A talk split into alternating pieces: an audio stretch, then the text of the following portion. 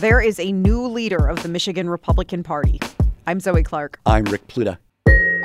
This is It's Just Politics.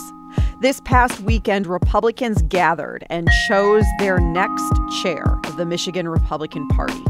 Christina Karamo won. She is a controversial choice for her beliefs in conspiracy theories and election denialism. Rick, remind us who Christina Karamo is. She was the Republican nominee for Secretary of State last year, and she lost by fourteen points. That's the largest margin of any statewide candidate. She never conceded that she lost the election, and she also denied that the twenty twenty results were real. She was endorsed by Donald Trump in spring of twenty twenty-two for her Secretary of State race, but she was not endorsed by Trump for the party chair position. That endorsement went to Matt DePerno, also an election denier, who lost this race on the third ballot in counting that went into the night. What does this tell us about where the Michigan Republican Party is right now? That the Republican convention, at least, doubled down on the extremes that cost Republicans big races in twenty twenty and twenty twenty-two. That is the Karamo wing of the party that's in control right now. In these past two cycles, Michigan voters helped put President Biden in the White House. In twenty twenty-two, Democrats not only swept the statewide races, but Republicans lost control of the legislature for the first time in forty years. Now, independent and moderate voters in Michigan, they are essential. Will this Republican Party just turn off these voters? Do they turn to Democrats? Or do they maybe just sit out the next election?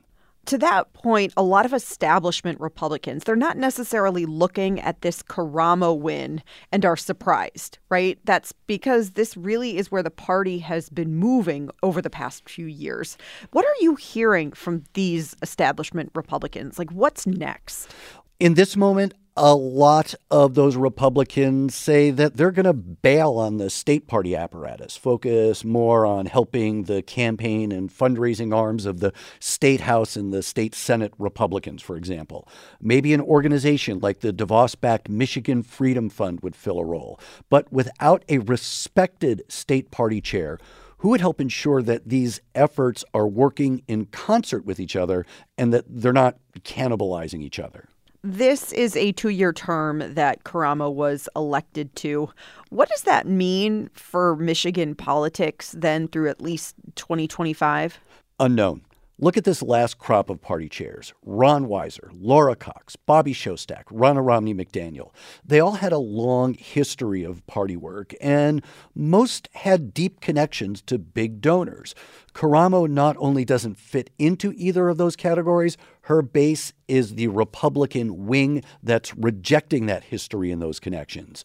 In the meantime, both parties are gearing up for the twenty twenty-four presidential election.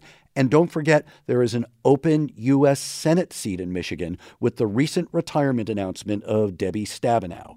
A weak Republican Party will impact all of that.